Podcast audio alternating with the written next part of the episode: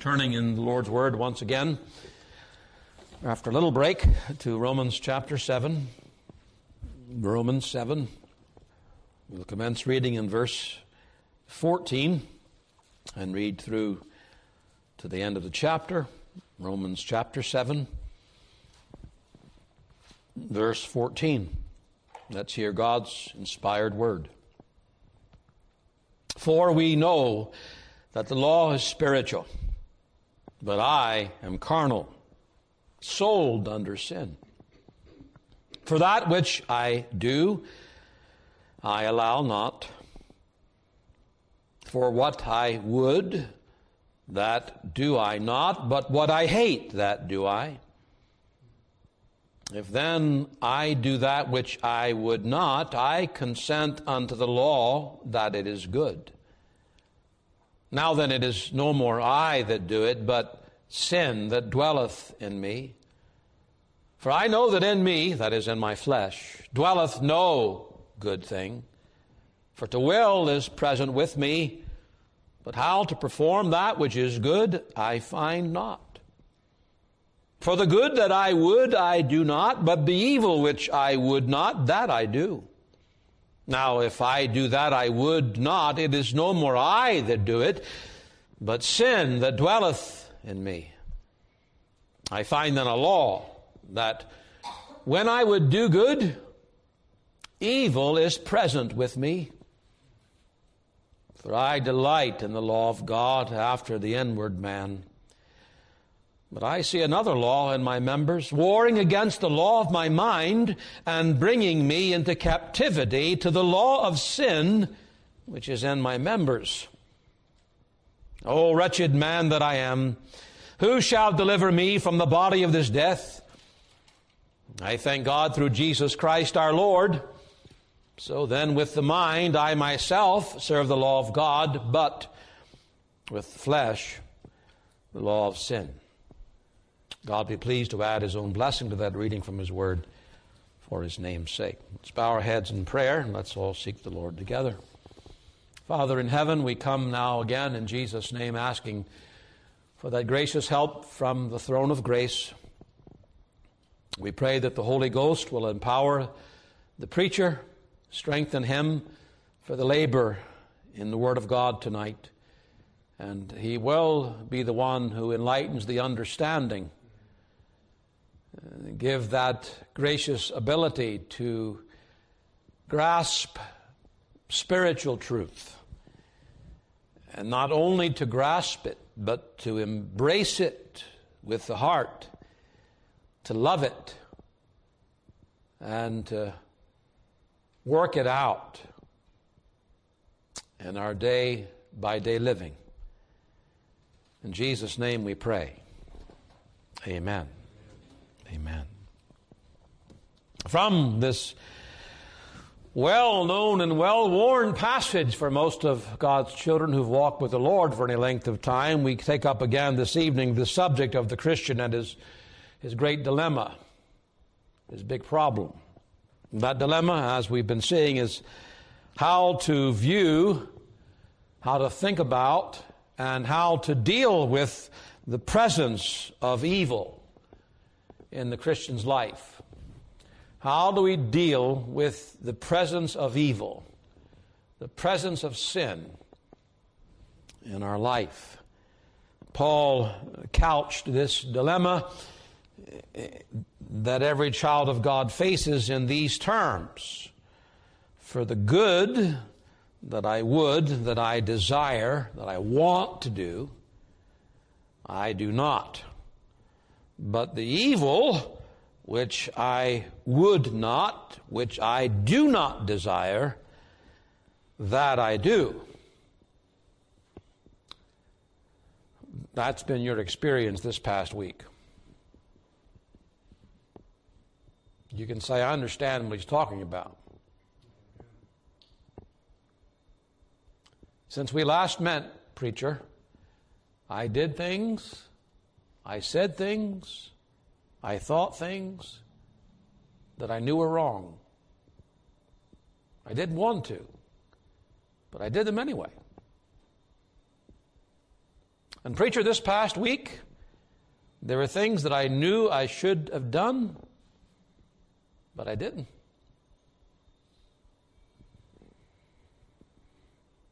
Indeed, the depth of this dilemma is felt by Paul when he writes how to perform that which is good. I find not.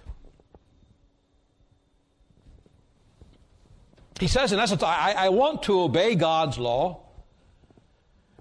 I try to obey God's law, but I can't find in myself the wherewithal to carry my desires through as I would like. There's Paul's and every believer's quandary. I said that beating at the heart of this quandary is the fact that every true believer loves the Lord and he loves the Lord's law. He wants to please the Lord. Uh, as Paul writes in verse 22, I delight in the law of God after the inward man. I've got no problem with God's commandments. If he tells me I shouldn't do this, then that's fine with me. That's exactly what I want. I shouldn't be doing that. And if he says I should be doing this, then that's what I want. I, don't have any issue with God's requirements. As, as David said in Psalm 119, Oh, how I love thy law. It is my meditation all the day. Well, now, that does throw some light upon what it is to love the Lord's law, doesn't it? He said, I love the law, and that's why I meditate on God's law all the day. And the reason for this love of God's commandments is because the believer, through being born again, through this new birth, regeneration, he has been made a new creation. From being at war with God and having hatred toward God, being in conflict with God and opposing God, being a rebel, being a rebel, it all changed. I got involved in a little text conversation, whatever they call those things, with my son. He had heard someone say that God saves sinners, he doesn't save rebels, and he laughed at that. I said, Well, you know, he was right when he said that God does not save rebels. He doesn't save rebels. Do you understand? The Lord does not save rebels. If a man is a rebel, he is still opposing God. He's still fighting against God. It isn't until that man, his weapons are put down and he surrenders. That's another word for repentance, folks. You know, there won't be salvation without repentance. Except ye repent, ye shall all likewise perish. That's what Jesus Christ said the key thing that you want to understand is that that repentance from sin and that faith in the Lord Jesus Christ comes after regeneration, not before it. It comes after the new birth, not before it. You can't believe and you can't repent if you're actually dead in sin. It's only when you have life that you have the ability to believe in Jesus Christ and to turn from your sin and to turn to Jesus Christ. Amen. When you do that, you're no longer a rebel, so the Lord doesn't save rebels. Not in the strict sense of the term. So that's why there's this quandary. We have been made new creations in Christ Jesus. We're not rebels anymore. We're, we're friends of God. And the Lord, as part of this covenant uh, of grace, He has promised to put His law in our hearts, to teach us His law. Uh, does He not say, You won't need to be taught of men, but I myself will write my law in your hearts? Ezekiel puts it like this, does he not? Chapter 36. God says, A new heart also will I give you, a new heart. And a new spirit will I put within you, and I will take away the stony heart out of your flesh, and I will give you an heart of flesh. That is the heart that's not hard, but a heart that's tender. And I will put my spirit within you and cause you to walk in my statutes, and ye shall keep my judgments and do them. Isn't that wonderful? And I will cause you to walk in my statutes. But as we saw in our last time together, the child of God has what Paul calls another law in operation inside him. And that law is the law of sin. Paul calls it evil, he calls it death.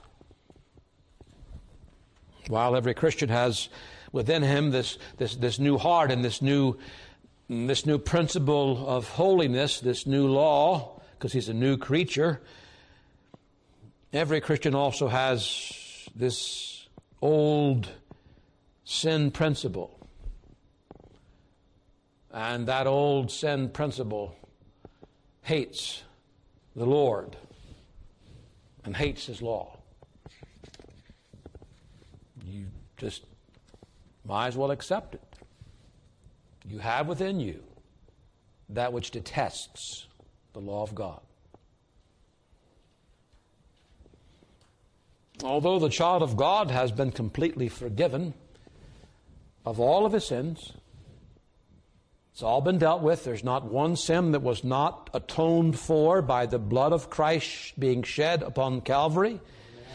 Although the guilt and the condemnation of his sin has been removed forever by the death of Christ, the Christian, and this is what Paul is saying, and this is what you were telling me, because I could read your minds a little bit ago. That's how that's been for you this past week. You have not been completely delivered from the presence nor the power of this sin that dwells in you. You still feel it. Sometimes you feel it stronger than others. Sometimes it's like it's raging but it's always there. You wake up with it, you go to bed with it. This flesh. The indwelling sin, Paul assures every believer, will never dominate the child of God. But it still has this power to exert itself, and exert itself as does through, he says, the members of my body. The body is an instrument through which the flesh works its desires out.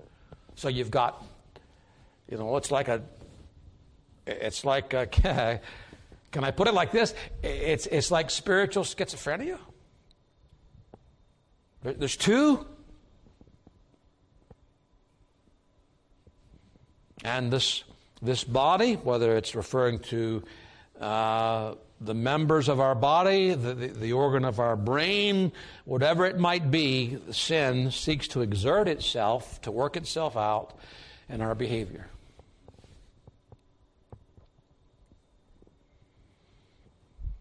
That's why you lost your temper. You know it was wrong, but you did anyway. That's why you said unkind things to those who you really love. You knew it was wrong. That's why you had very ungracious thoughts toward other people. It's very unkind. That's why you were rude. That's why you were callous. That's why you didn't spend a whole lot of time in prayer that you know you should have, and you skipped it and you did things that you wanted to do. Because the flesh wants nothing to do with those things.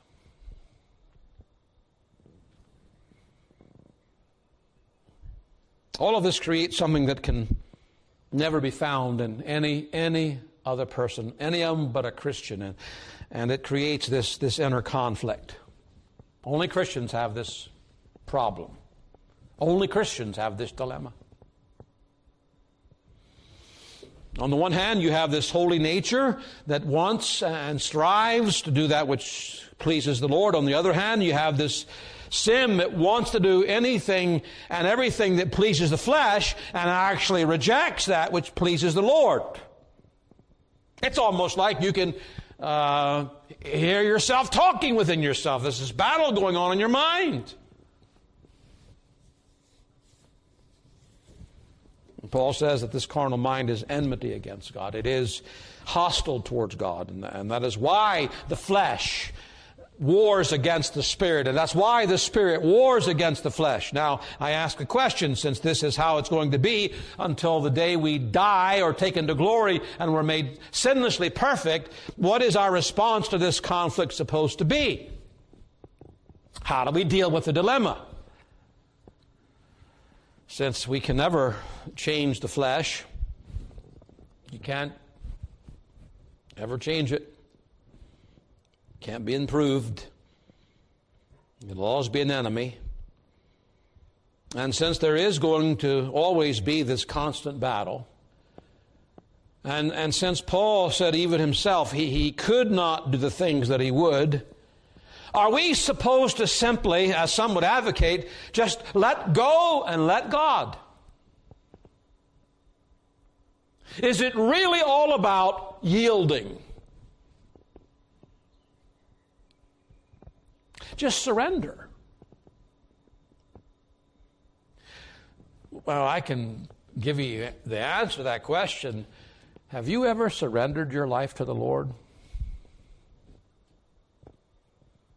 Maybe the follow up question should be this How many times have you surrendered your life to the Lord?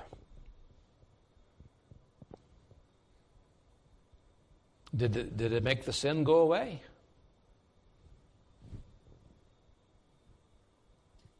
Did it make you holier? More victorious?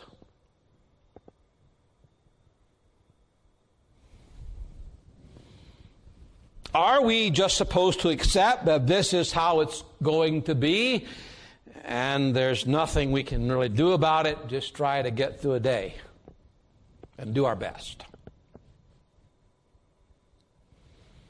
Or is there something that we can do in this battle for our wills and for our affections and for our minds?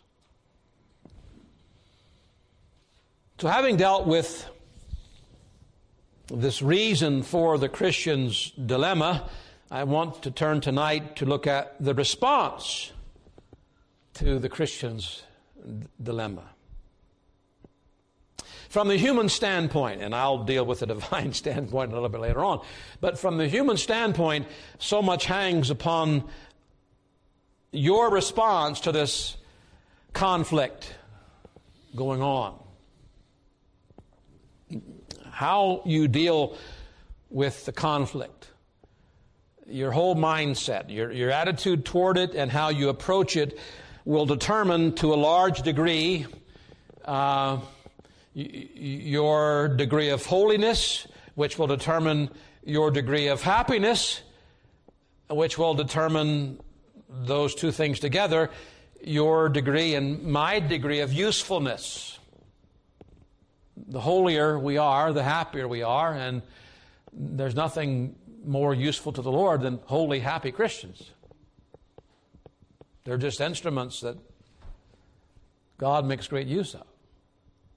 They're great advertisements for the gospel.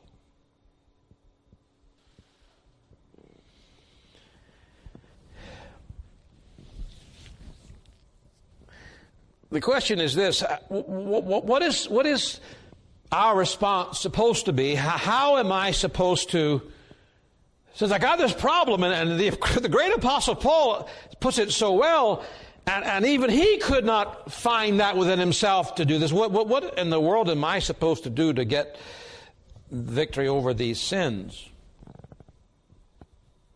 How am I supposed to be an overcomer and win these battles? Well, the answer is, is found in looking at the very nature of the conflict itself. Uh, picture the situation that you and I are in. Uh, right now, at this moment in time, and when we leave, when we go home, wherever we are, and when we wake up, it's still there. The situation we're in is we're in a war. And of course, when you're in a war, uh, it's a no brainer that you want your side to win. And you want the other side to lose. So, what measures do you take? when you're in a war, a battle. First, and this is really all I want to deal with tonight, you, you try to weaken the enemy's side as much as you can and take away every advantage that the enemy is going to have over you. Um, this is not profound theological truth. This is not, as the old saying goes, rocket science. If you want to win, if you want the enemy, the sin that dwells within in this battle, you want to be defeated, then you seek to weaken that enemy as much as you can and take away any advantage that that enemy might have in this battle it has with you. Now that looks like something.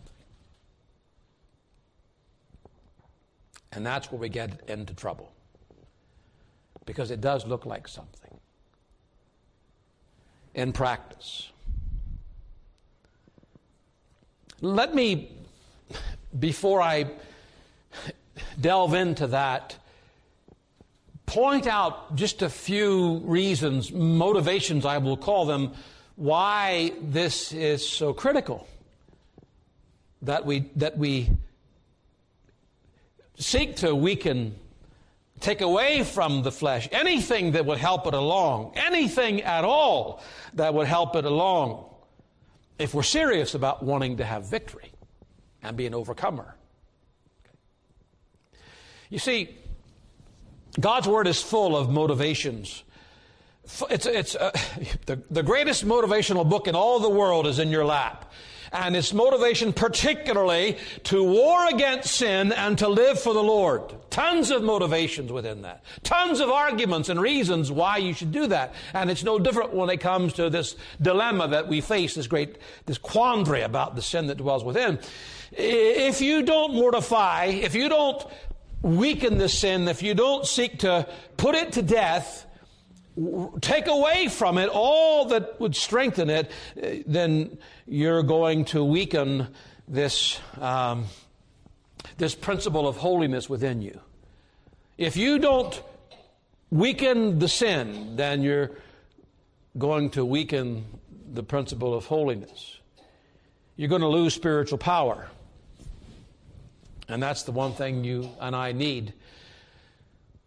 Whether it's with your thought life, whether it's with your tongue, whether it's with anything that you find is a great infirmity to you, uh, you need spiritual power, and I need spiritual power to overcome. And so, if we're going to, well, I'll put it like this you, you quench the spirit. And the last thing you and I want to do is to hinder his influence in our lives. We need more and more of the Spirit's influence in our lives, more, more of his power at work. Uh, I'll say more about that in a moment. But, but if, if we do not seek to weaken the enemy, it's going to quench in us our love for the Lord. So the hymn writer put it, Lord, it is my chief complaint that my love for thee is weak and faint. Man, when love is strong, it strengthens the whole, the whole soul. When love for the Lord is strong, your love for the Lord grows cold, and everything else just takes a downhill turn.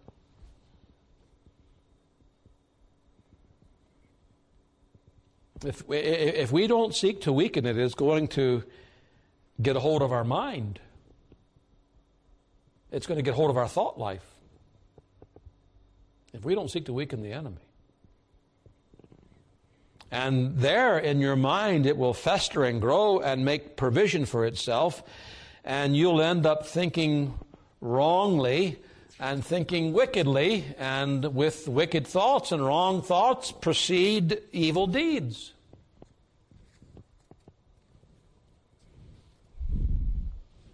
If we don't weaken this sin principle, it will actually break out in our wills.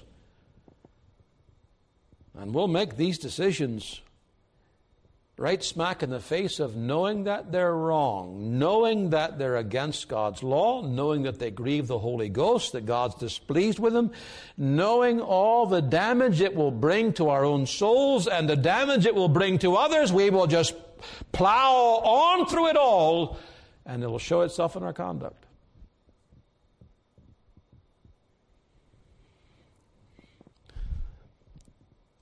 Something else that it does if we don't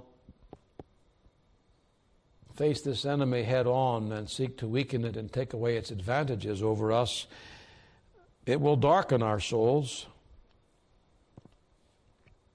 You won't have a lot of sunshine in your soul. The hymn writer sang, You raise it. I was raised in a Baptist church.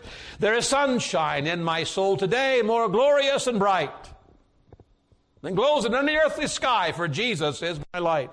Oh, there's sunshine, wonderful or blessed sunshine as the happy moments roll. When Jesus shows his smiling face, there's sunshine in my soul. Ah, but you see, you don't, you, you don't find that sunshine when sin has gone unchecked. You've not sought to take measures to weaken it, to take away its advantage.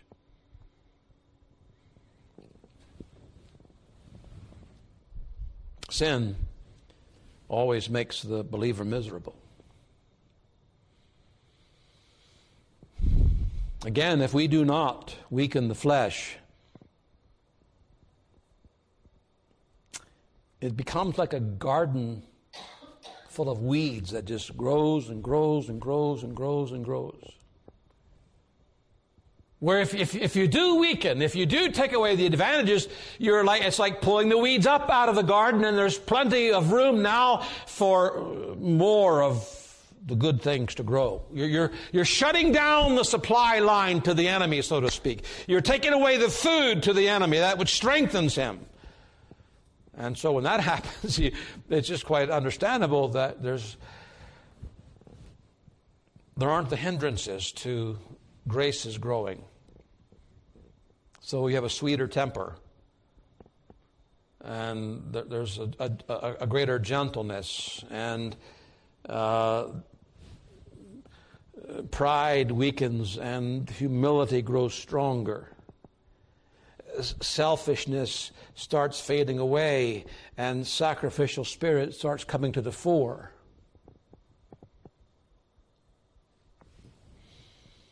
Those are certainly strong motivations to weaken the flesh. But what does that look like? I said this is where our problems come in. And we have to be brutally honest with ourselves. And we'll find out how serious we are about wanting to overcome sin. My fear is from experiences we want to overcome it on our terms. And if it doesn't meet our terms, then we're not really that interested.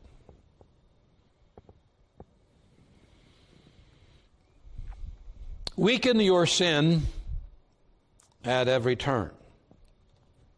The last thing you and I want to do is to give this flesh, this law of sin in our members. The last thing we want to do is to give the enemy ammunition. The last thing we want to do is to give him food and supplies to help him carry on his war against us and war against this holy law in our mind. There is a text of Scripture in the eighth chapter, the very next chapter of Romans, where Paul writes, If ye, through the Spirit, do mortify the deeds of the body, ye shall live. If ye through the Spirit do mortify the deeds of the body, ye shall live. Paul says if you want to live, and by that he's referring to this spiritual life that is in Christ, experiencing uh, the joy of the Lord, experiencing the comfort of the power of the life of Christ, then you, you have to, we have to, we must mortify sin. Now, what do you think that means? I mean, he, he says, this sin that dwells within me, it's there, it's always there. And so you obviously understand it doesn't mean you're going to put the sin to death once and for all, right? Because you're going to the grave with it. So it can't mean that. Like it's forever done. You'll reach a point where you are entirely sanctified. That's what John Wesley taught, perfect sanctification. That's just not going to happen this side of glory. Amen. But how do I how am I to understand this? Well, it, it depends on mortifying the deeds of the flesh. In other words, through mortifying this sin that's in our members, we take away its power, we take away its strength. In that sense, we kill it. We don't kill it off. We, got, we have the stranglehold upon it. We, we've weakened it. And when we take away its strength, we give ourselves the advantage in the conflict. Well, how do I how do I weaken this sin that's in me? How do I weaken this flesh so that I do get the victory? What's the methodology? Well, if you're in a war, first thing you do is you become well acquainted with the strategy of your flesh. It'd be silly to go to war without trying to first figure out the enemy's methods and plans of attack. In other words, you, your, your flesh has at times gotten the advantage over you, it has led you captive. Well, then it would behoove us as Christians to labor to become very acquainted with the ways and the wiles and the methods of the flesh when it has been successful and gotten the advantage. So, in other words, to go back to this past week, you lost a battle somewhere. Why did you lose the battle? Why did you think what you thought? Why did you say what you said? Why did you do what you did? It, it, the flesh was stronger than your spirit. It had the advantage. And I, I understand from what Paul is writing here, I am not supposed to simply lie down and that's okay. Especially when I'm told to mortify the deeds of the body.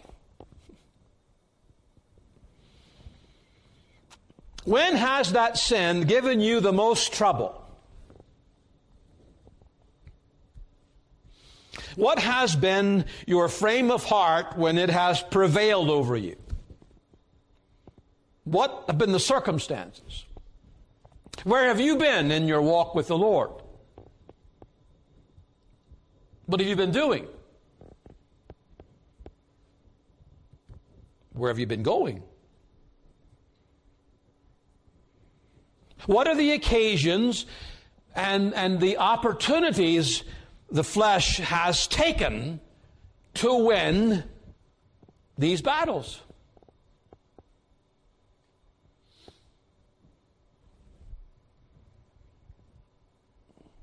It's as you and I do this that we learn the art of Christian warfare. We learn how to fight, and we learn what it means and how we go about mortifying the flesh. I mean, if the, if the Holy Ghost has said, mortify the deeds of your flesh, then there's something we're supposed to do.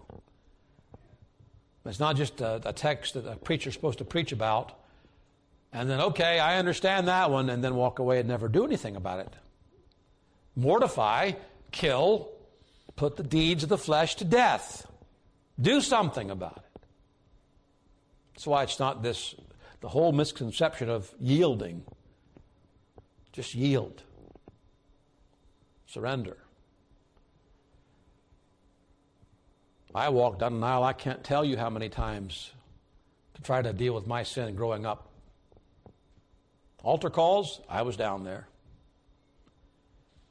But, folks, it never worked. It never, ever worked.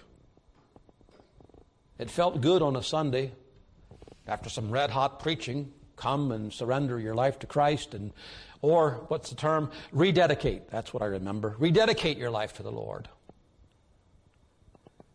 Do you realize how many Christians have gone down an aisle, sometimes week after week, at a call to rededication? And, and you've got to, there's enough said from the pulpit to get somebody down the aisle, because if you don't get them coming down the aisle, you have failed. So that's the thinking. And I'm telling you, that's utter nonsense. That is so anti Christian, it's so anti gospel, it's tragic.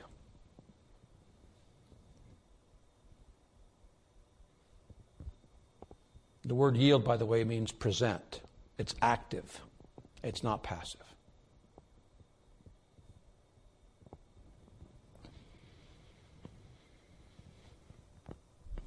Not only must you and I become acquainted with the, the wiles, the strategy of the flesh, think about it as your enemy. but you have to starve the flesh to weaken it. You can't fight without having your strength renewed. And that certainly applies to the flesh. The last thing you want to do is to engage in anything, in anything that will feed and strengthen your flesh. This law of sin that constantly abides in your members and is just waiting, it is just waiting to be strengthened. It would be absolute suicide. It's insanity to do the very things that are going to strengthen the sin principle within you. Mortify it. Don't strengthen it. In other words, if the area in which your flesh rages against you is in the area of lustful thoughts, then would it not make perfect sense to not look at anything, any book, any magazine, any movie, or otherwise, that would strengthen that sin in your life? Wouldn't that make sense? Amen. If I'm looking at something that is going to entice me, it's going to feed my flesh, I am asking for trouble. I don't care how much you pray against it how much you want to be rid of it. But I, we all know from experience, if we feed the flesh, it's going to grow stronger. So guess what? If lustful thoughts are the problem, then you don't, you don't look at anything that would feed it. Anything.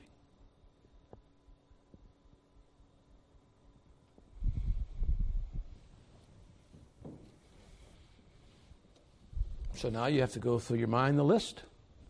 What are things that I would look at, I had set before my eyes that would actually strengthen the lust of the flesh? That would stir it up. You can't justify it. You cannot justify it. You can't say it's okay.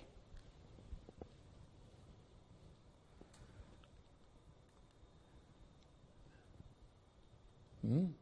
It, it, I, I think this is one of those areas where we want victory over sin on our terms, not on the Lord's terms.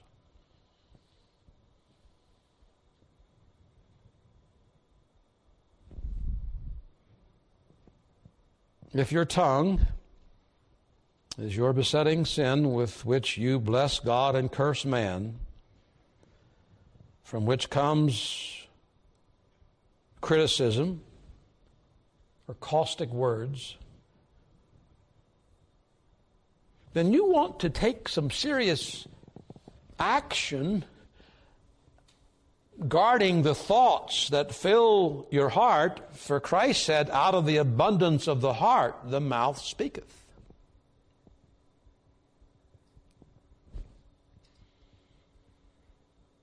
So, what, what am I thinking about? Perhaps you struggle with the sin of covetousness. You want more and more, you're never satisfied.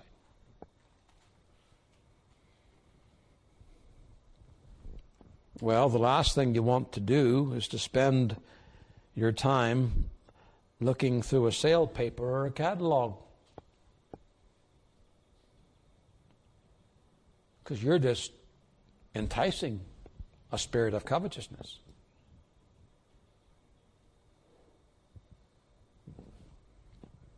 What, what about those other sins? Those sins that are, I would call more intangible, like the, the sin of unbelief or the sin of pride or the sin of impatience, whatever it is. I, I want to say something here that really is, is critical to this point in my message about mortifying the deeds of the body, putting the sin to death. You've often heard it said that if a man is trying to overcome the power of drink, the power of alcohol, then he shouldn't go near a bar. And that's all fine and good and very true. Why in the world would you do that if that's what you struggle with? You stay away from it. But I mean for, far more than that here. I mean that anything, anything that actually strengthens, that actually feeds your flesh, even if it's not in the area that you are having trouble with, is going to strengthen that sin's principle. It's not simply enough, you see, to avoid those things that would feed your lustful thoughts. Anything that would strengthen the flesh is to be mortified. Anything.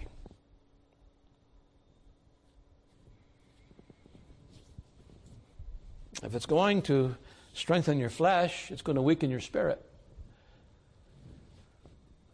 It's going to lead you away from the Lord, not to the Lord.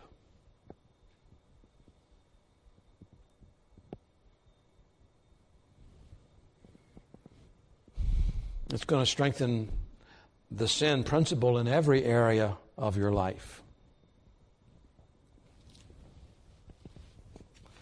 So I have to look at my life and then say, well, well, what are the things that would lead me away from the Lord? What were the things that would leave me with a cold heart? What, would, what, what, what are the things that would really chill my spiritual desires? What are they?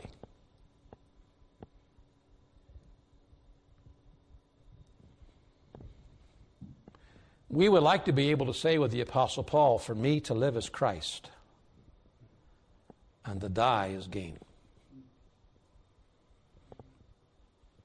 But are we as ready and quick to say from the heart, I count everything but dung? I will suffer the loss of all things that I might win Christ. I'll give it up I'll get rid of it. Whatever it is, if it's going to get in the way of me living for Christ. Because if I don't, I am not mortifying the deeds of the body.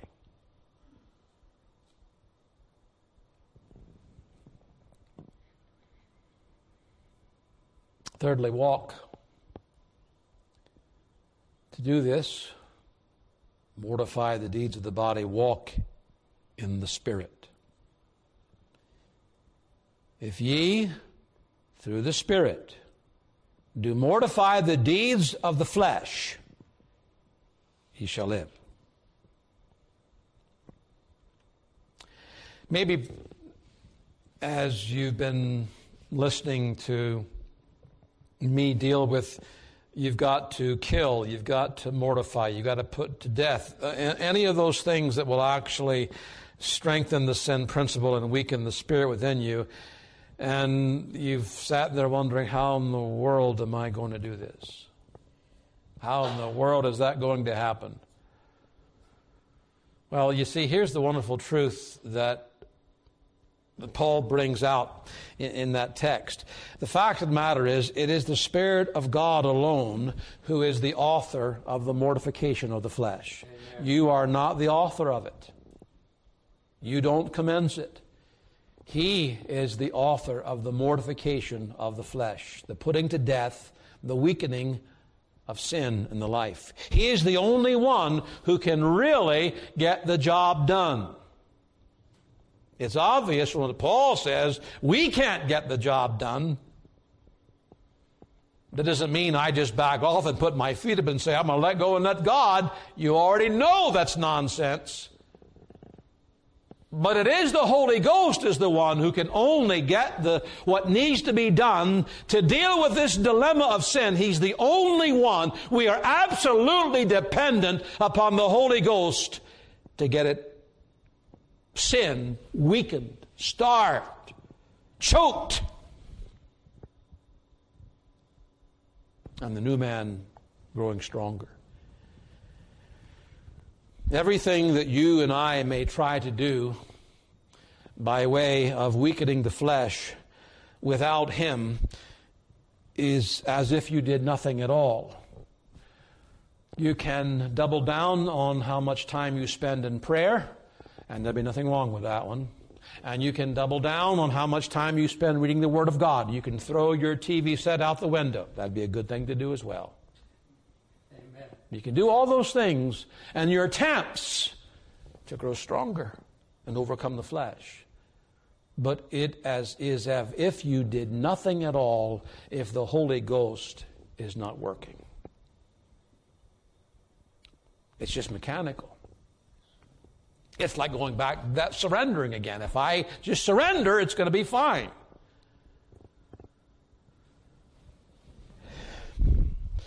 Everything that that we can use in this weakening of the flesh, this old rotten nature inside of us, is ours as a gift from Christ. It is a gift of grace.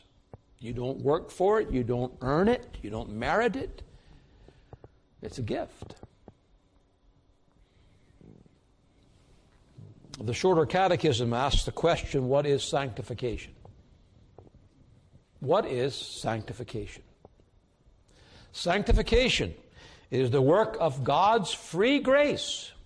Notice how it starts. It's the not of us.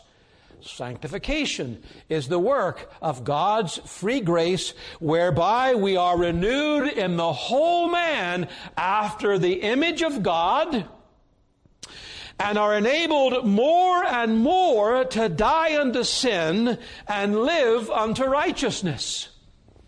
That is sanctification. That's what this battle of sin with sin is all about. But it's God's work of grace in us. And He is the one who enables us, as we want to be transformed into that image of the Lord, He is the one who enables us, who strengthens us to die more and more unto sin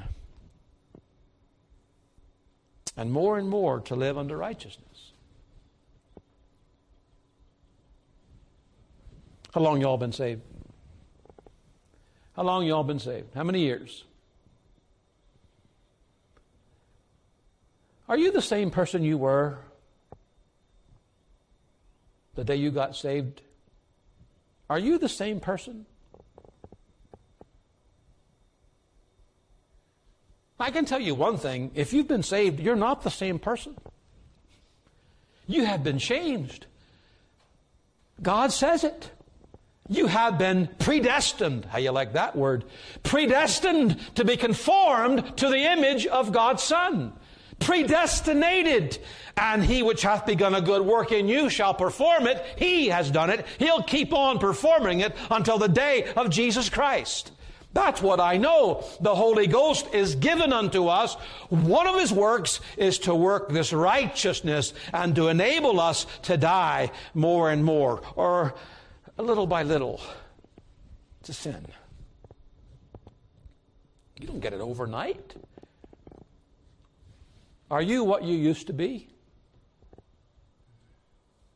Are you what you used to be? And if that's the case, you need to ask yourself the question Have I ever been born again? Have I been saved?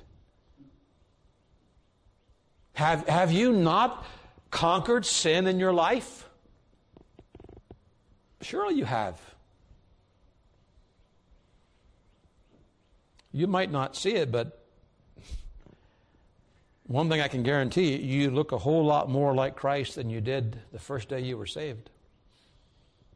You act a whole more like the Lord now than you did then.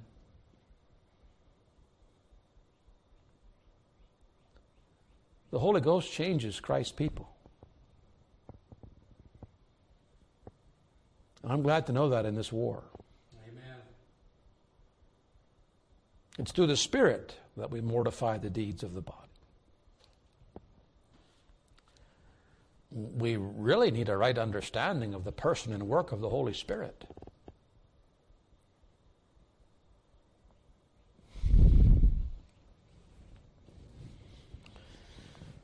This I say then walk in the Spirit, and ye shall not fulfill the lust of the flesh.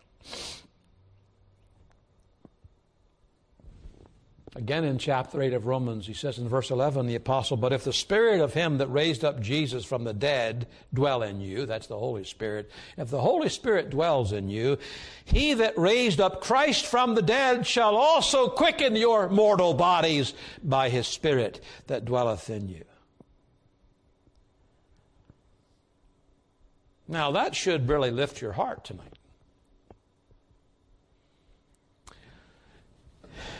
The Holy Ghost is called the Spirit of, prom- the Spirit of promise because God has promised to give us the Spirit to do this very work within.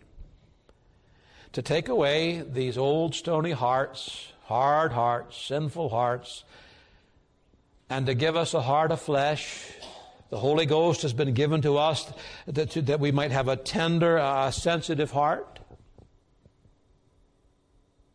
And that new heart is going to war against sin, and the stronger it becomes, the weaker the flesh becomes. Okay, so now how does that Spirit work this out? You see, I started out talking about from the human standpoint, here's what you have to do. Obviously, you don't feed the flesh. So you deal with the things that actually strengthen the flesh. But just if that's all, if that's all the plan of attack is, if that's all your warfare plan is, then you're in deep trouble. And you need not be surprised why there's not going to be an overcoming, a victory. By the Spirit, we mortify the deeds of the body. How does he do that? Well, in the first place, the Holy Spirit works this out within us, thankfully, by causing our hearts, by moving upon us, by causing our hearts to bring forth the fruits of the Spirit that are contrary to the works of the flesh. He does that. Why have you changed? Why are you not the same person you were before the Lord saved you? Why has there been, uh, it may be, I agree, I wholeheartedly agree with you. It's not been at the rate you would like it to be.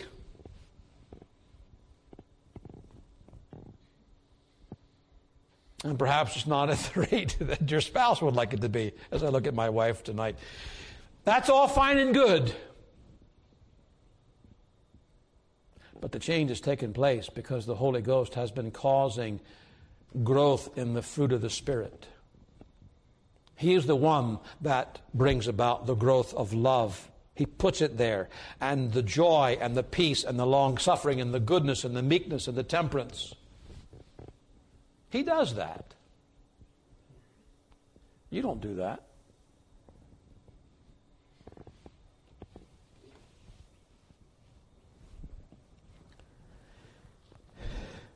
He's the one who causes you to grow spiritually and to thrive. He's the one that brings whatever needs to be brought into your life. And, and, and, and, and, to, and tonight's message is just one of the things that in the goodness of God, Christ brings into your life that you might grow thereby, that you might be enabled to better mortify the deeds of the body. How to approach this whole dilemma with sin.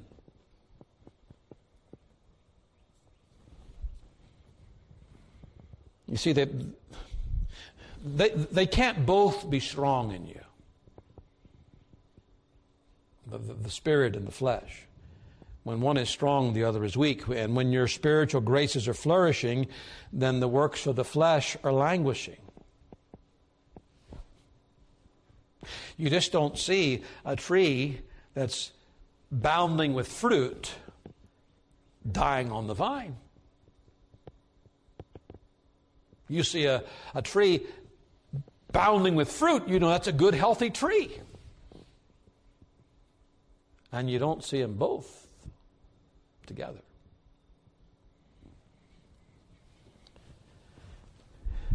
But not only does the Holy Spirit bring forth these fruits that are really nothing more, nothing less than likeness to Christ, he himself actually attacks the root of sin, the habit of sin in our lives. He himself attacks and weakens and destroys and takes it away.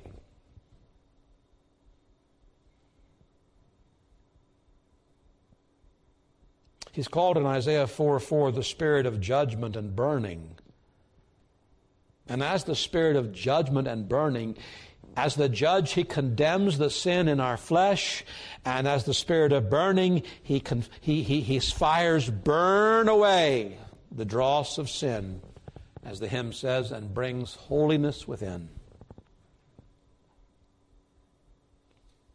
He does it. But more than anything else, he brings the child of God to Christ and to his cross. That's what he does. He has been sent to teach us what we have and what we are in Christ, that we might be like him. That's the whole argument of Paul in Romans chapter 6 to exhort these believers to live holy lives. He brings us to Calvary. No, there's no greater place for sin to be weakened in your life and for the Spirit to grow stronger than at the cross. The cross is the place of death to sin. When I survey the wondrous cross on which the Prince of Glory died, my richest gain I count but loss and pour contempt on all my pride. So the hymn writer said, Jesus, keep me near the cross. There a precious fountain, free to all, a healing stream flows from Calvary's mountain.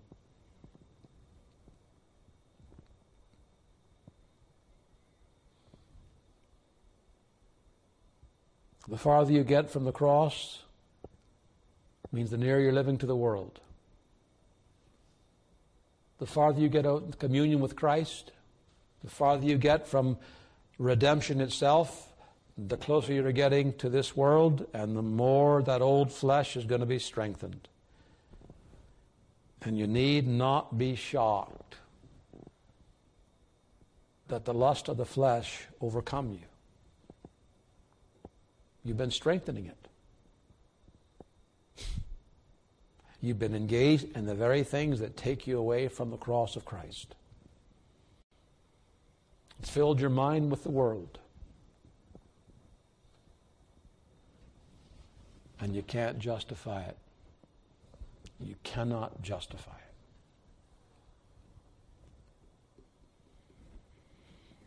The more I know of the cross, the more I'll know about the death of the flesh. And that's what the Holy Ghost does. He reveals Christ to us. That's part, at least, of our response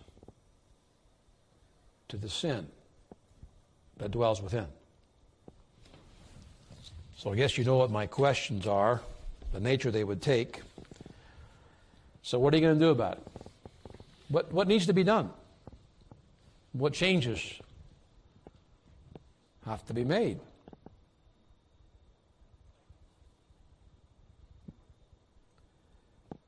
What things do I need to mortify?